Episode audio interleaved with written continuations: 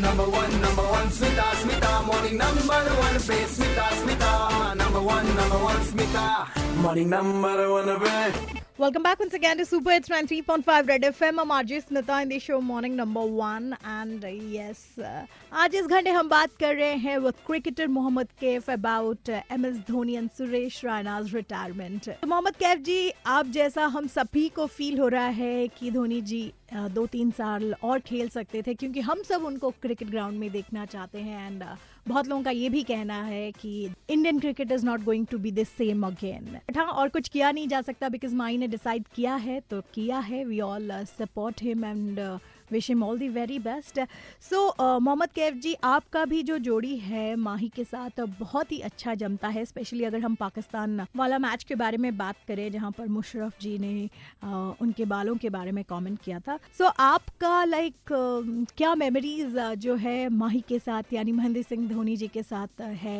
which is very close to your heart and वो आप हमेशा याद रखेंगे।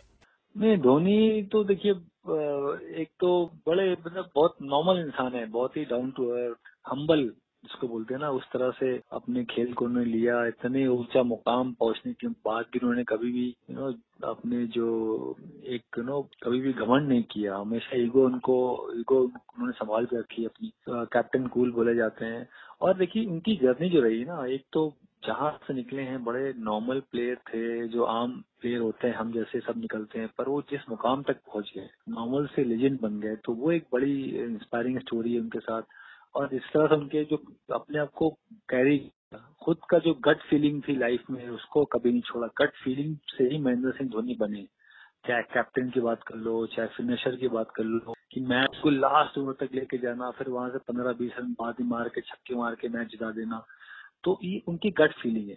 मैं भी नंबर सात बैटिंग करता था, मैंने कभी भी गेम को लास्ट ओवर तक नहीं ले गया कि मेरा मन था कि यार उनचासवें ओवर में गेम खत्म कर लो या टी ट्वेंटी खेलते तो उन्नीसवीं ओवर में गेम खत्म कर लो। धोनी अपने स्टाइल में खेलते हैं तो इसीलिए उनको लोग इतनी रिस्पेक्ट भी करते हैं। पर, और जिस तरह से उनका, नो, लंबे लंबे बाल कैरी करते थे वो शुरू में जब आए तो अभी अभी आप बहुत सारे कोचेज होते हैं कि आप इस तरह से लंबे लंबे बाल रखोगे तो बोलेगा, भाई, ऐसा है, खेल पे ध्यान ले लो।